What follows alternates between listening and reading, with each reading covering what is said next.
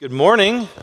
Welcome to the Parkway Church. My name is Jeff, one of the pastors here. Glad that you are with us. As, uh, as we just read, we will be continuing in the book of First John. Uh, we preach through books of the Bible here. And uh, so we find ourselves in chapter 2, verses 24 through 25 uh, today. And as you make your way there, I want to remind you that we are just 18 days away from October 31st, which, as everyone knows, is my wife's birthday. That is correct. Absolutely. So make sure you shower her with gifts. In addition to being my wife's birthday, some of you might also know it as Reformation Day, right? Uh, it's also Halloween, but uh, let's talk about Reformation Day, okay? So it's the 502nd anniversary of the day when uh, Martin Luther nailed his 95 Theses to the church door in Wittenberg. And, uh, and so, what was it that uh, kind of sparked this Reformation? This, this Reformation, the reason that you and I are here today, the reason that we are reading from an English Bible, the reason that I am actually speaking right now to you in English and not Latin, the reason that uh, we boast in these doctrines like justification by grace alone, through faith alone, is because of the, uh, the kind of the match that was struck there, October 31st, 1517. Uh, and so, why was was it that Luther was so disturbed? Well, it's because he looks around at the church. Uh, the, the medieval Roman Catholic Church, and he sees it looks very, very different from the church that he reads about in Scripture the church that he reads about in the early church fathers, and so he is bothered. Now, initially, he is not at the point where he'll eventually get, where uh, he calls the, the Pope the Antichrist, and the Roman Catholics uh, respond by basically de- declaring all Protestants to be uh, anathema. But initially, he's disturbed, especially because of this practice of indulgences.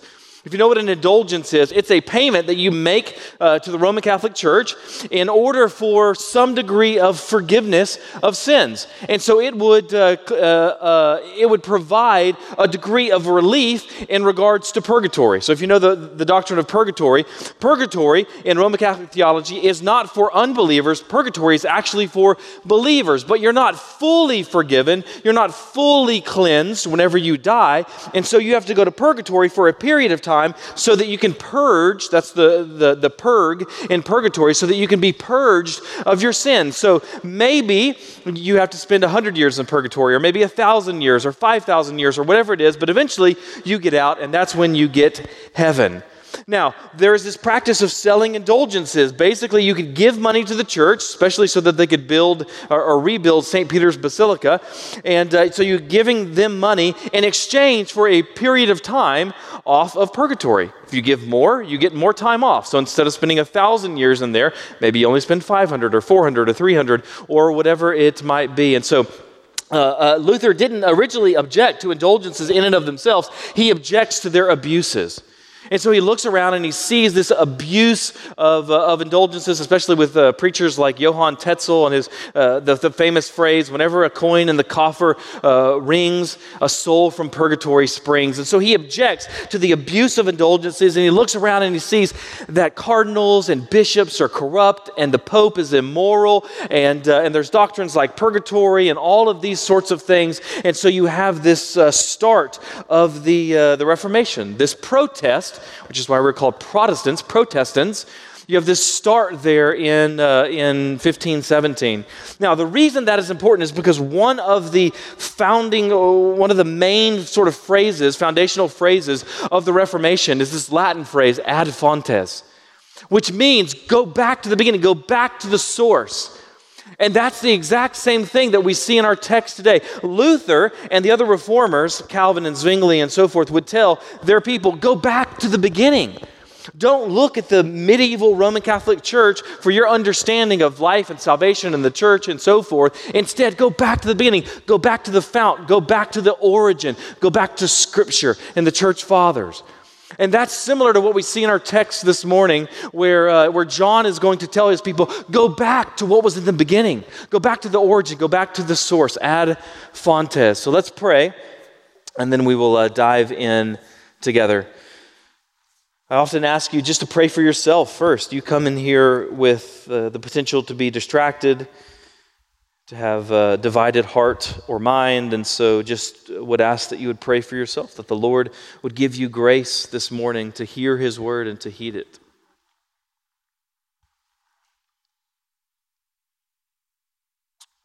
And then would you pray a similar prayer for us collectively as a church, for those around you, whether they are friends or strangers or family or whatever it might be?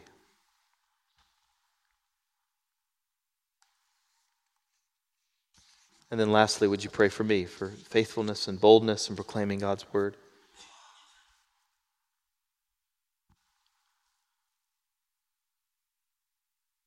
So, Father, we're grateful for the opportunity we have this morning to gather together and uh, to consider your word together and pray that you would give us a collective um, mind to understand your scripture, a collective heart to apply your scripture to our lives, that we might be transformed by the renewing of our minds as we look upon and consider your Son, empowered by your Holy Spirit. And so, would you speak to us through your scriptures? We ask these things because you're good and you do good. And so, we pray in Christ's name. Amen. Let's begin in 1 John chapter 2 verse 24. 1 John 2:24 which says, "Let what you heard from the beginning abide in you. If what you heard from the beginning abides in you, then you too will abide in the Son and in the Father." We'll start with that first phrase there, "Let what you heard from the beginning abide in you. And before we really begin to explore what that means, we need to be reminded of the context. And so, two, the, t- the, the final two verses that we considered in our text last week says this verses 22 through 23 Who is the liar but he who denies that Jesus is the Christ? This is the Antichrist, he who denies the Father and the Son. No one who denies the Son has the Father. Whoever confesses the Son has the Father also. So I want you to notice something there about that passage. Notice how John, there in verses 22 and 23, is writing in the third person. He says he, and he says no one, and he says whoever. But now, notice as we shift back to our text today, 24 through 25, notice how John is going to shift back to the second person by saying you. And it's actually going to be plural. So if we're in the South, how would we pronounce this? Y'all, right? You all. This is actually plural. If you're uh, like in a mobster movie or something, how would they say it? You guys or something like that, all right?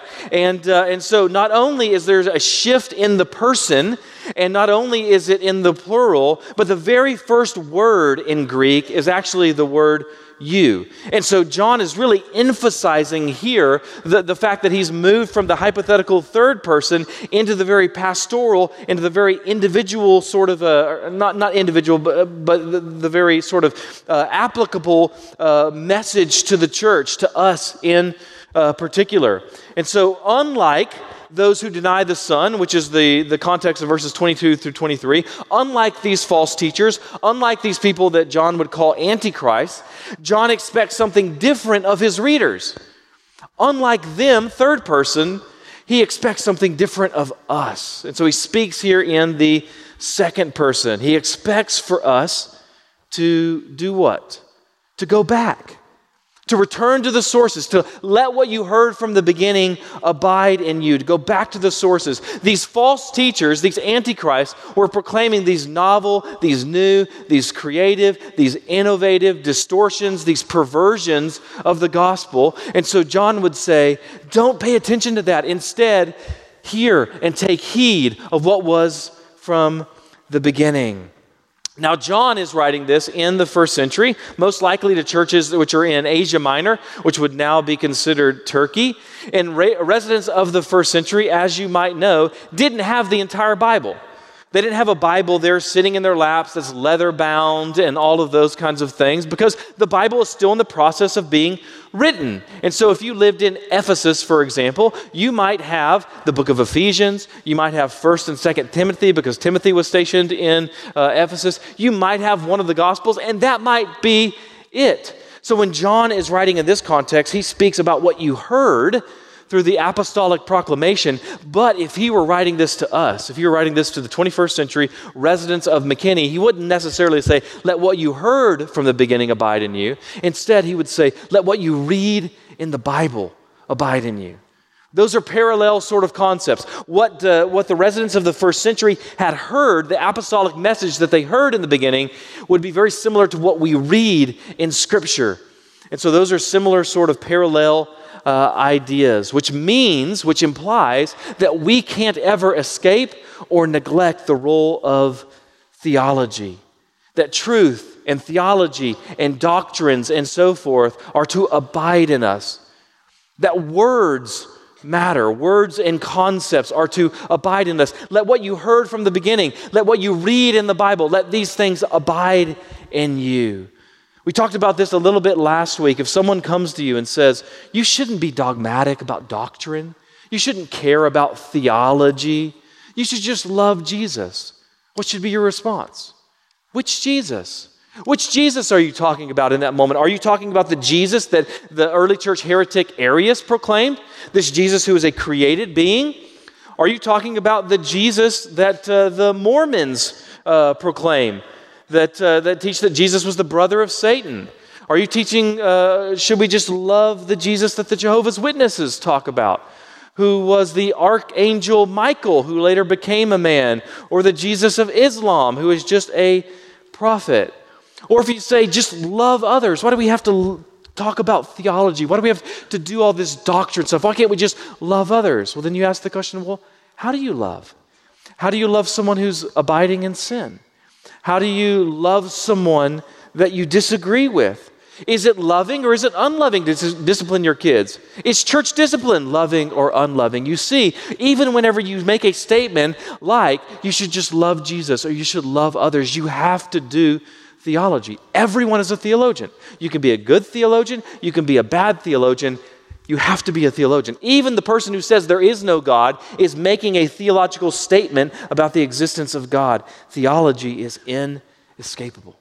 In the first century, you have these creative, innovative, novel, false teachings that are being de- uh, declared. These things have crept into the church. So John says, don't pay attention to these new things. Go back to where you began. Go back to the beginning. You don't need that which is novel and new, some fresh insight into Christianity. You need what you heard from the beginning. And the reason this is so essential, the reason this is so important is because our beliefs, our ideas, our thoughts of God have consequences. They have implications for our lives. For example, I love, I adore my daughter and my son, but my daughter's older, and so I uh, can actually have somewhat of a rational conversation uh, with her. And so if I tell my daughter, Larkin, if I tell her, don't play in the street because a car can hit you, it makes every difference in the world whether or not she believes in that moment that daddy is good and that daddy knows what he's talking about. Because if she doesn't believe that I'm good and I know what I'm talking about, she's going to run into the street, and that's going to have dire consequences. Or if I tell Larkin to jump from the window of a burning building and I will catch her, it makes every difference in the world whether or not she actually believes that that building is on fire and that I'm strong enough to catch her. You see, our ideas are not merely academic fodder, they are profoundly important for the way that we live our lives. You cannot separate the heart from the head. You cannot separate our ideas with the implications of those ideas with the way that we live. So may what you heard in the beginning, or in our context, what we read in the Bible, abide in us. Now, this word abide is not a word that you probably use all that uh, often. It means to dwell together, to remain, or to stay. A fun fact even though John only wrote about 20% of the New Testament, about 60% of all uses of this word are actually found in John's writings. And whenever it's actually translated as abide, 40 out of 44 instances are found in John. So this is a very Johannine word. John loves this word in particular. Why is it? Why is it that John loves this word in particular? I think the reason is because he's expecting his readers who are reading First John to think back to the Gospel of John.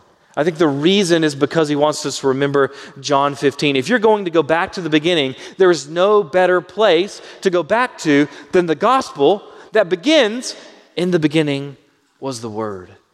And so, chapter 15 of John's gospel is saturated with the word abide. In fact, 11 times in that one chapter, we run into that word. Let's look at it now, look, uh, starting in verse 4.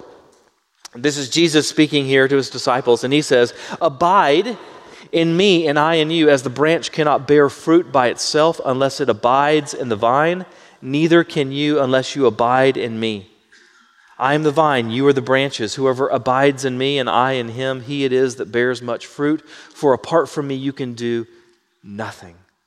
If anyone does not abide in me, he is thrown away like a branch and withers, and the branches are gathered, thrown into the fire, and burned. If you abide in me and my words abide in you, pay attention to that phrase there, my words abide in you. That's a similar concept to what we're reading in 1 John. And my words abide in you. Ask whatever you wish, and it will be done for you. By this my Father is glorified, that you bear much fruit, and so prove to be my disciples. As the Father has loved me, so have I loved you. Abide in my love. If you keep my commandments, you will abide in my love, just as I've kept my Father's commandments and abide in his love. So again, I think that John is expecting us to read John 15 into the context of 1 John chapter 2 and drawing our attention back to this passage in particular. And the image that he gives there is of a vine and of branches. And the illustration is as a branch, if you were to simply cut it off from the vine, if you were to cut it off from a tree or whatever it might be, what does it do? It withers, it dies. So is anyone who is cut off from Christ. You cannot survive apart from the vine. That's the imagery here. Anyone who claims to be a Christian but doesn't abide in Christ. That's the metaphor in John 15. But notice in 1 John that uh, John's going to kind of change the imagery, kind of change the metaphor, tackle it from a different perspective. Because here, it isn't us abiding in Christ. Here, it's let what we heard from the beginning abide in us. Let Christ's word abide in us. Now, that might seem initially like he's just stretched or broken the image. That might seem like it's a different image altogether. On one hand, you have us abiding in Christ. On the other hand, you have Christ's word abiding in us. That might seem like it's two totally different ideas, but they're not. They're actually two complementary ways of expressing the same reality. Here's what I mean Why is it that a branch has to abide in the vine? Why is it? If you're familiar with botany, if you're familiar with any of these sorts of things, well, the reason is because the vine is what provides the nutrients, what provides the water to give life to the branch. That's what's happening here. So you could say that the branch must abide in the vine, or you could say that water and nutrients must abide in the branch. Those are two different ways of saying the same thing. The branch has to abide in the vine. Another way that you could say that is that water and nutrients must abide in the branch. And the only way that happens is if you're connected to the vine. Likewise, that same illustration with the Christian. To abide in Christ, John 15, is to allow the word of Christ to dwell in us, 1 John 2.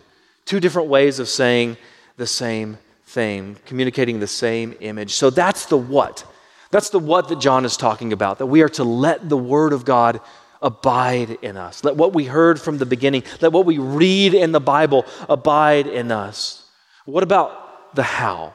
We've talked about the what. What about the how? How do we let the word abide in us? Well, that should be obvious if you're paying attention to the, uh, the, the 21st century application of this, which would be to read Scripture. So, the way that we are to let the word abide in us is by studying it, by pondering it, by reading it, by memorizing it, by meditating on it, by listening to sermons or theological equipping classes, even listening to and singing theologically rich songs. In fact, Paul actually is going to make that connection between the word of Christ dwelling in us and us uh, singing. He's going to make that explicit in the book of Colossians. Look at Colossians 3, verse 16. Let the word of Christ dwell in you richly, teaching and admonishing one another in all wisdom, singing psalms and hymns and spiritual songs with thankfulness in your hearts to God. So notice that the word is to dwell in you.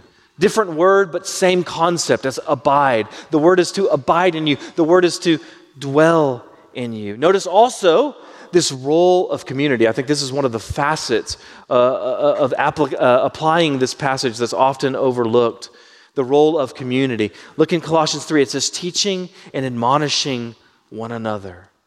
Or in 1 John, remember what we talked about that is that the pronouns there are not singular, as in you singular, they're plural, as in y'all or you guys, right?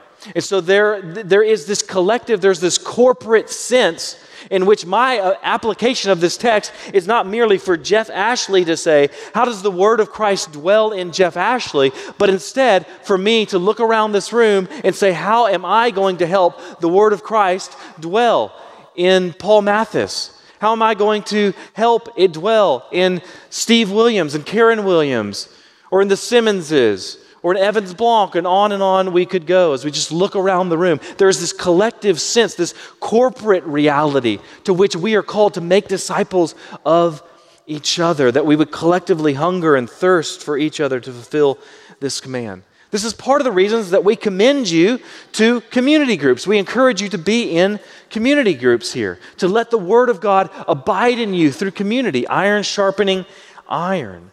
That's why we also encourage, in addition to community groups, informal opportunities. There are myriad ways that you can do this informally besides community groups. For example, I have five guys. We meet every other week. And, uh, and we read books together, we get together, we discuss them, and we memorize scripture together. What are we doing? We're trying to let the Word of God dwell in us. Let what we heard from the beginning, let what we read in the Bible abide in us. So come to services, come to theological equipping, Join a community group, talk to a staff member about discipleship, start a little informal Bible study, and so forth. There are myriad ways for the church to collectively let the Word of God abide in us, but the point is that we have to do something somehow, some way, in order to fulfill this command. Now, you might object and you think, but I don't have time. I don't have time to let the Word of God abide in me. Let me just be really honest with you. You have time. What you're lacking is not time, what you're lacking is desire. What you're lacking is effort. If you are captivated by something, you make time for it. That is a universal truth in your life. Whatever you most love, you make time for.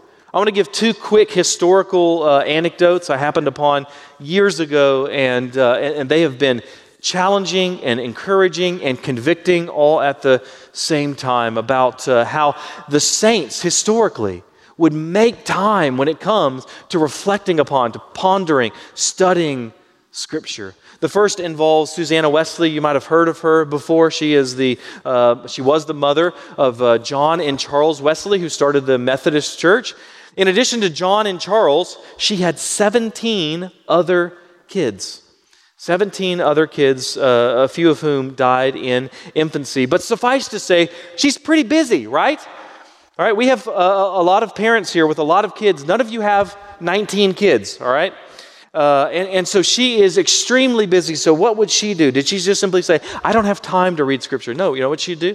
She'd get a chair, she'd pull it in the middle of the room, she'd sit down with her Bible, she'd pull her apron up over her head like she's in some sort of little tent, and that's where she would read. And her kids know when mommy's in the tent meeting with God, I don't mess with her. And that was it. That was all the time that she could possibly get. Another uh, anecdote that I found uh, to be super encouraging. This was a story that was told about Hudson Taylor, who was an early uh, uh missionary to China in the 19th century. And, uh, and so this was a story, an, an anecdote that was told by his son of him. He said, every night when he was a kid, he would remember they would go to bed after a day of ministry. They're absolutely exhausted. They would go to bed and he would be awoken some nights because he would hear a light being struck about 2 a.m. And his dad would be poring over his Bible, little two volume Bible that he carried with him everywhere, from 2 a.m. to 4 a.m., because that's the only time he knew that he could actually be undisturbed in order to study God's Word. You have time. The question is do you have the desire? Do you have the desire? What's the point? My point is that those who love God make time to abide on His Word, to let His Word abide in them. Are you ever in the shower? Please say yes. then you could just simply print off a page of scripture. You could put it in a Ziploc bag. You could tape that up to your shower wall and you can read it then. Are you ever in the car? Well, then you can listen to the Bible on audio. You can have a little uh, passage of scripture there that you tape on your dashboard and you memorize as you're driving. You can listen to sermons or theological equipping classes. Are you ever mowing the lawn? Or are you ever going for a jog? Are you ever washing dishes or something? You have time. Are you going to take advantage of that time in order to let the Word of God abide in you? Cut out TV for a season. Get up an hour earlier. Stay up an hour later. Those who love the Word of God abide on the Word of God. So let what you heard from the beginning abide in you. Let's keep going.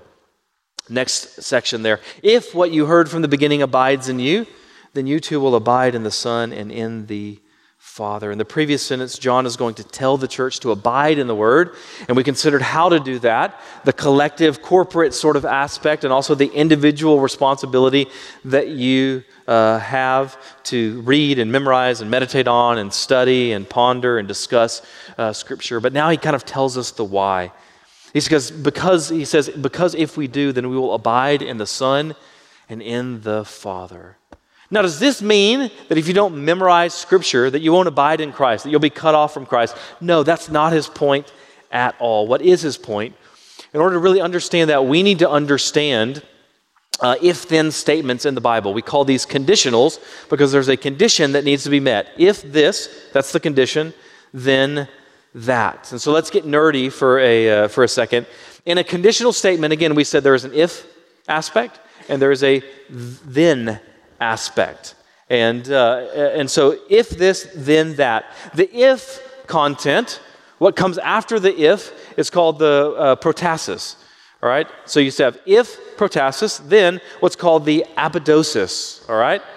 And there are various ways that the protasis relates to the apodosis, that the if relates to the then. The one that we are uh, far and away most uh, familiar with is cause and effect. For example, if I say, if you slap me, then I will cry.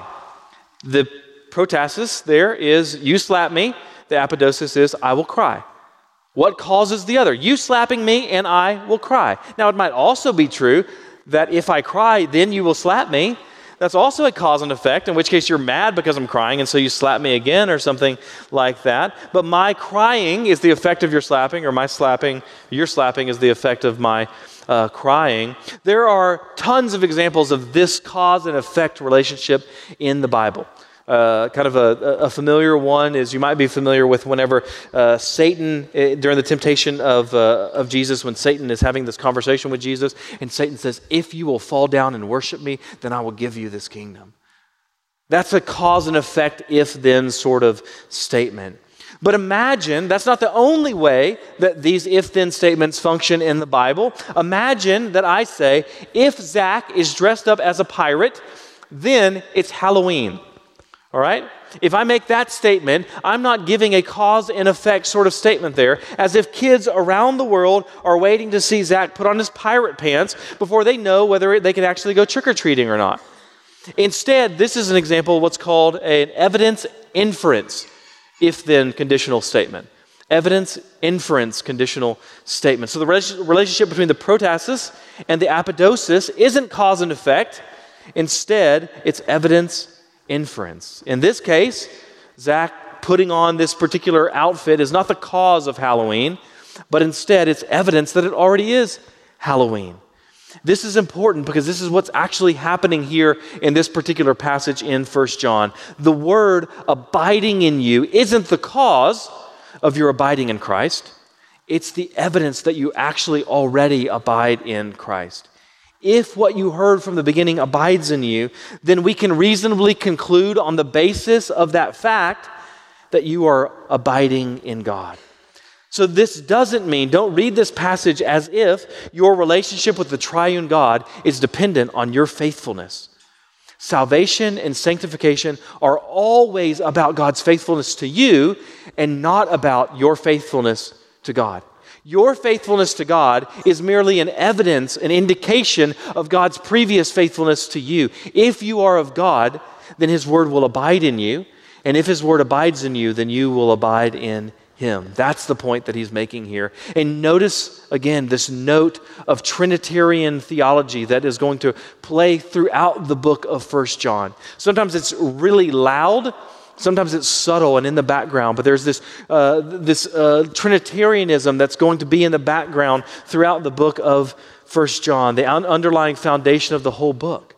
You have Father and Son, and though he's not specifically mentioned here, the Spirit. We talked about this a number of times that the one true God, the creator of the world, the father of uh, uh, uh, the God of Abraham, Isaac, and Jacob, the God who redeemed Israel from Egypt, the God who raised Jesus from the dead, is triune. That is the only God. The only God who truly exists is a triune God who has eternally existed as Father, Son, and Spirit. So earlier we talked about some of the importance of theology, that our ideas have consequences, that they have implications. In very few areas of theology is this more prevalent and profound and pronounced than when it comes to Trinitarianism. Which is why, interestingly enough, the Trinity is one of the absolutely only doctrines upon which all three branches of Christianity have historically agreed. Whether you're Roman Catholic or you're Eastern Orthodox or you are Protestant, you agree on the Trinity. Why all three branches of Christianity agree on it, and, by the way, why none of the cults agree on it. All of the cults disagree on the topic of Trinitarianism. So let's talk about why this is so important. I'm not saying that you have to fully understand the Trinity to be saved. Good luck fully understanding it. No one fully understands it, but you do have to believe it. Imagine, uh, imagine for a second, just to give an illustration, imagine for a second you have a sweater. I love talking about sweaters. I love uh, sweaters. The temperature here in, uh, in the DFW Metroplex drops below 80, and people go crazy, right? They're like buying snow chains and uh, like hoarding up on piled uh, uh, on uh, canned goods, and and then they're pulling down these boxes with all of their winter clothes, and they're trying to force them on. And so imagine you go home and you take out this box and you pull out this nice soft uh, sweater. And as you're looking at it, you notice a little loose thread. And so you wonder, what will happen if I pull on that thread? And sometimes you pull on a thread and it's just one little loose thread. And it just simply comes away and the, the sweater's no worse to wear. But other times you pull on it and you pull on it. It's kind of like a magician kind of pulling out uh, the handkerchiefs or whatever it might be, and it just eventually unravels completely. So imagine that your belief system is like a sweater, and you have some questions about the Trinity. Again, we all do, so that's not uncommon, but imagine that your questions are not just questions, they're more like accusations. And so you really start to doubt and disbelieve and question whether or not the deity of Christ is just this loose thread that we can just discard, or whether or not it unravels the entire sweater. What happens if you pull on it? Let's just go through a thought exercise for a second and imagine what would happen. The first thing you would notice is that if Christ isn't God, then he's a created being. Those are the only two things that exist. You have creator and created beings. That's it. That's the dividing line between God and humanity. Cre- creator and creature. And if he is not creator, then he is by definition a creature. So he's a created being, like Arius said, or the cults teach, or he's just a good prophet, like in the Quran. So if Jesus isn't God, then he's just a human. And therefore, you begin to question well, if he's just a human, can his sacrifice really atone for sins, for the sins of humanity? But let's put that aside for a second. In addition to that, he's only a human, but he's also a liar. Why? Because he claims to be God. So he's not even a good teacher, which is what the liberal uh, theologians would say. He's not even a good teacher because he's a liar and he's therefore sinful in that he lies, which means, again, in a second sense, his sacrifice certainly can't be sufficient because he's not even perfect. He's not an unblemished land. And I guess that means that Scripture is untrustworthy since it presents him as God. And if you don't have the Son, then you don't have the Father. So in just 10 seconds, we found if you pull this little thread on the deity of Christ, you lose the deity of Christ, you lose God, you lose salvation, you lose the Bible. We could keep going, but you get the point. What are you left with? A ball of useless theological yarn. That is it. If Jesus isn't God, if God isn't triune, you have no hope whatsoever. Speaking of hope, that's the content of the next verse, verse 25. And this is the promise that he made to us eternal life. One of some of you know this, but one of my favorite things to do on vacation is to uh, to hike. I would love for that to be like a real hobby to actually be able to go hiking all the time but I live in McKinney, and that berm right there is like the highest point in all of, uh, of McKinney. So it's just a hobby that I do whenever I'm on uh, vacation. I love it. In fact, last week when I was talking about eternal life, I used the illustration of hiking up this series of sequentially uh, higher mountains, and somebody, uh, somebody responded and said, Jeff's idea of heaven is my idea of hell to each their own, I guess. Uh, but I love hiking. And one of the things I love to do is I get to the top of a mountain and I just like to sit there and just sense the awe and wonder. Just be astonished at being able to see for miles around and be able to see the glory of mountains and trees and all of these uh, sorts of sights. And that's what this verse kind of represents to me. As I read this verse, I think of that. We, have been hiking uh, in our time together this morning through this kind of somewhat tough terrain of talking about uh, conditional statements and protasis and apodosis, and we've been talking about Trinitarianism and the, the importance of holding fast to theological convictions. And so we arrive at what I think is a rewarding little rest stop along the way. So, what I want us to do is, I just want us to sit here for a bit and to gaze and to ponder at the glory around us as we consider the words promise and eternal life.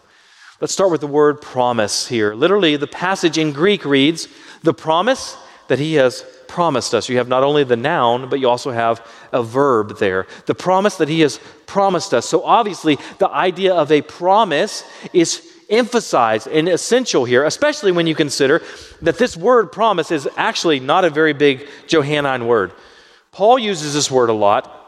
John does not use this word a lot. And so the fact that he uses it here and emphasizes it shows that it's pretty important for him. The word promise is epangelia, which means the assurance of an agreement or a pledge or an obligation that someone puts himself under.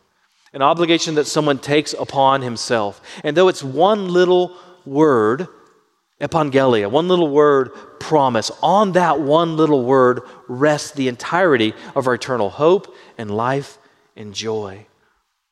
Here's why I say that because we've all made promises. Every one of us in this room has made promises. And in addition to that, every single one of us has broken promises. And yet, here's the reality that our hope is built on that God never breaks promises. It's contrary to his nature. It's contrary to his very nature to break promises. He makes promises. He makes promises all the time. In fact, Scripture is filled with promises. He never breaks them. In fact, he can't do so. It's weird to speak of God not being able to do so, but there are a number of things that the Bible says he can't do, and this is one of them. He can't break his promise. In the book of Titus, Paul speaks about the idea of promise and eternal life. In Titus 1 2, he says, In hope of eternal life, which God, listen to this, who never lies, promised before the ages began. Notice what he says God never lies. Not just that he never lies, as if maybe he will sometime in the future, but he cannot lie. It's contrary to his very nature. So he cannot lie, and that means everything to us. Or at least it should, because there is no more powerful way to fight lust, to fight despair, to fight pride, to fight greed, to fight fear, to fight anxiety, and a host of other sins like the promises of God. If you really want to experience freedom in these areas, the way to do it is not just to concentrate on all the commands of God, but instead to reflect upon, to ponder, to meditate on the promises that God makes to his people. That's what ultimately brings about sanctification. Not merely God's commands, but God's promises, the promises that he makes to his people. My daughter's in a stage where, where just about any time I tell her to do something, she wants to ask the question, why? And honestly, it can be frustrating at times. I just want to say, because I said so. But the reality is, God is not frustrated by our questions. Why? In fact, He invites us to ask the question why because He's actually already given us the answer why in Scripture. Why is a great question. Why should you love your spouse? Why should you discipline your kids? Why should you tell the truth? Why should you fight lust? Because God has made promises to his people. That's the reason. He's made promises of life. He's made promises of hope. He's made promises of joy. Why does Paul say in the book of Philippians that he counts everything as loss? Philippians 3 8. Indeed, I count everything as loss. Listen to this because of the surpassing worth of knowing Christ Jesus. The promise of knowing Christ is the reason that he counts everything as loss. Why does Isaiah tell us to fear not? He says, Fear not, for I am with you. Be not dismayed, for I am your God. I will strengthen you. I will help you. I will uphold you with my righteous right hand. Why does Jesus tell us to not call attention to our giving and fasting and praying? He says, Your Father who sees in secret will reward you in Matthew 6. We could keep going throughout Scripture and we would run out of time because this is literally the grammar of the gospel. God makes promises to his people. And those promises are the ground of our hope and the fuel of our obedience. We've been talking about eschatology in theological equipping class, and one of the things that we've talked about is that eschatology, at the end of the day, is not really concerned with dates and times and events in the Middle East and identifying this particular world figure or something like that. Eschatology, at its very essence, is about the promise of God. The promise that one day Jesus will return. The promise that one day we will dwell with our King. The promise that one day there will be no mourning. There will be no pain. There will be no suffering. There will be eternal life and eternal joy. Eschatology is about the promises of God. And lest we understand, it's God's promises to us. Our hope rests on promises, but not our promises to God, instead, God's promises to us. Notice John's John writes, the promise he made to us. Or again, literally, the promise he promised us. In other words, you're not saved by your promises that you make to God. You're saved by God's promises that he makes to you. You're not saved by your promise to love him. You're not saved by your promise to obey him. You're not saved by your promise to believe in him. You're saved by God's faithfulness to you and God's faithfulness to his promises. You're not saved by the strength of your commitment to Christ. You are saved by the strength of Christ's commitment to you. And trust me, the omnipotent, sovereign creator of all things is pretty strong. Other religions are concerned with our promises that we make to God. That's the foundation, that's the, the basis of most other world religions. The promises that you make to God, in whatever sense they convey of God. Christianity is unique among all the religions that it's not founded on the promises that we make, but rather the promises that God makes to us. Grounded in the historical reality of the resurrection as a demonstration of the certainty of those promises. And what's the result? What's the reward of those promises? Eternal life. That's what he says here. This is the promise that he made to us eternal life. What is that? We spent an hour on that in theological equipping last week, so we obviously don't have time uh, to go through that. It wasn't planned that we were going to teach on eternal life in theological equipping and then talk about it here. It just happened to work out uh, like that. But uh, just a few things that I did want you to uh, know from that lesson. I'd encourage you to go back uh, and listen to it if you have questions about eternal life, as we all should. When we talk about eternal life, we're talking about a noun, life, and also an adjective, which is eternal. And the adjective does what adjectives do, which is that it modifies the noun, it clarifies the noun. So eternal tells us something about the type of life that God has promised. Life is the promise, eternal is the adjective that clarifies or modifies that. So let's talk about the adjective eternal. What does that mean? Well, one of the things that we talked about last week is that it is both quantitative and also qualitative. By quantitative, I mean uh, that the adjective eternal asks the question, how long? How long is this life going to last and so the adjective eternal answers that question for us. The word eon in English is actually derived from this Greek word, aionios, uh, in, uh, in Greek. What's an eon? What's a long period of time? Technically, uh, at least in regards to astronomy, it's a billion years. But as, it used, as it's used in the Bible, it doesn't just refer to a billion years. In fact, the word forever that you, uh, you counter in Scripture is the same word and whenever you see the, the, the, phrase forever and ever in the Bible, it's the same word that's doubled. Eon and eon is basically the idea. So, what does eternal mean? Get this, it means eternal. It means infinite. It means inexhaustible. It means unceasing. It means everlasting, forever, infinite. Remember the line from Amazing Grace?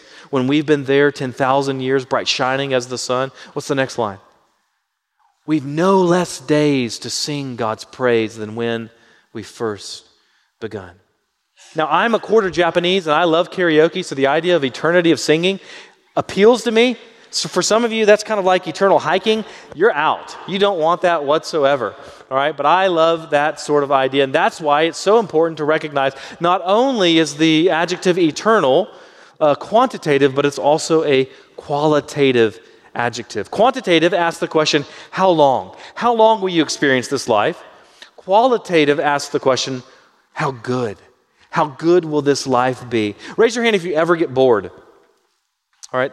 Some of you literally never get bored, all right? That's a great gift to have. That's like the ultimate. My wife and I, always, uh, uh, uh, a long time, we debate uh, what's the greatest superpower. I think that's it. You've just identified to never get uh, bored. But most of us get bored. Now imagine being bored for an entire decade or a century.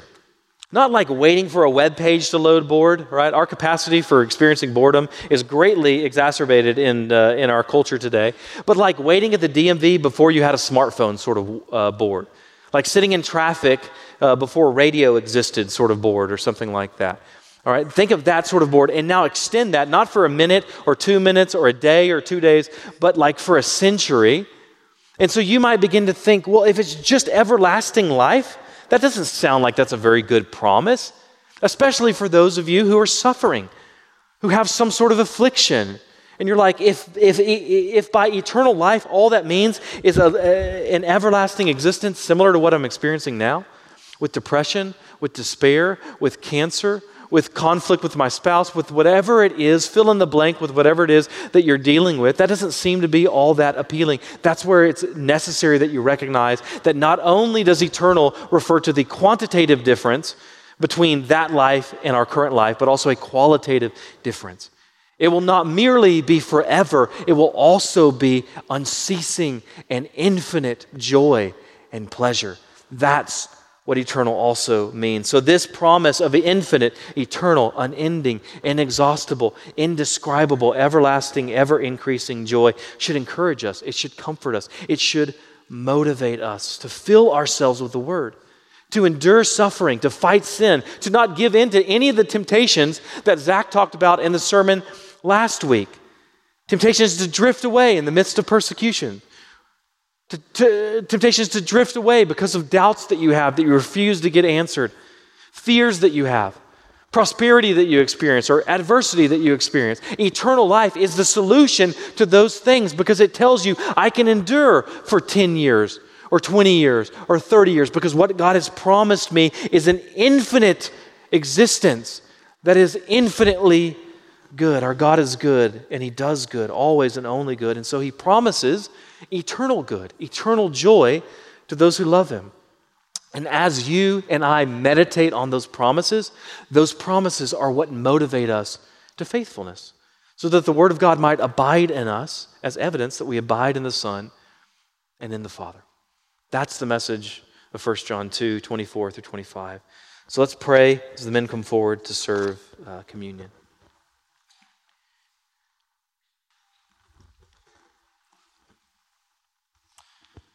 Father, I thank you that you are a God who makes promises. You don't have to make promises to us. You don't have to do things the way that you did them. You could have made your faithfulness to us dependent upon our faithfulness to you, and yet in your sovereign mercy and grace to us, you determined that you would simply pour out your mercy and grace to us in spite of the fact that we are wretched and wicked and evil and utterly deserving of condemnation.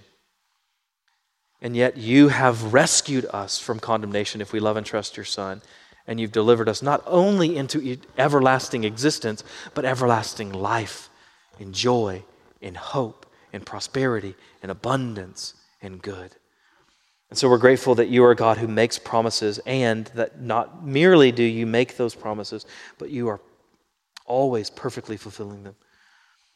So I pray that you would help us, Lord, to abide upon your word and abide upon the reality of your promises. We ask because you're a good God who gives good gifts. We pray in Christ's name. Amen.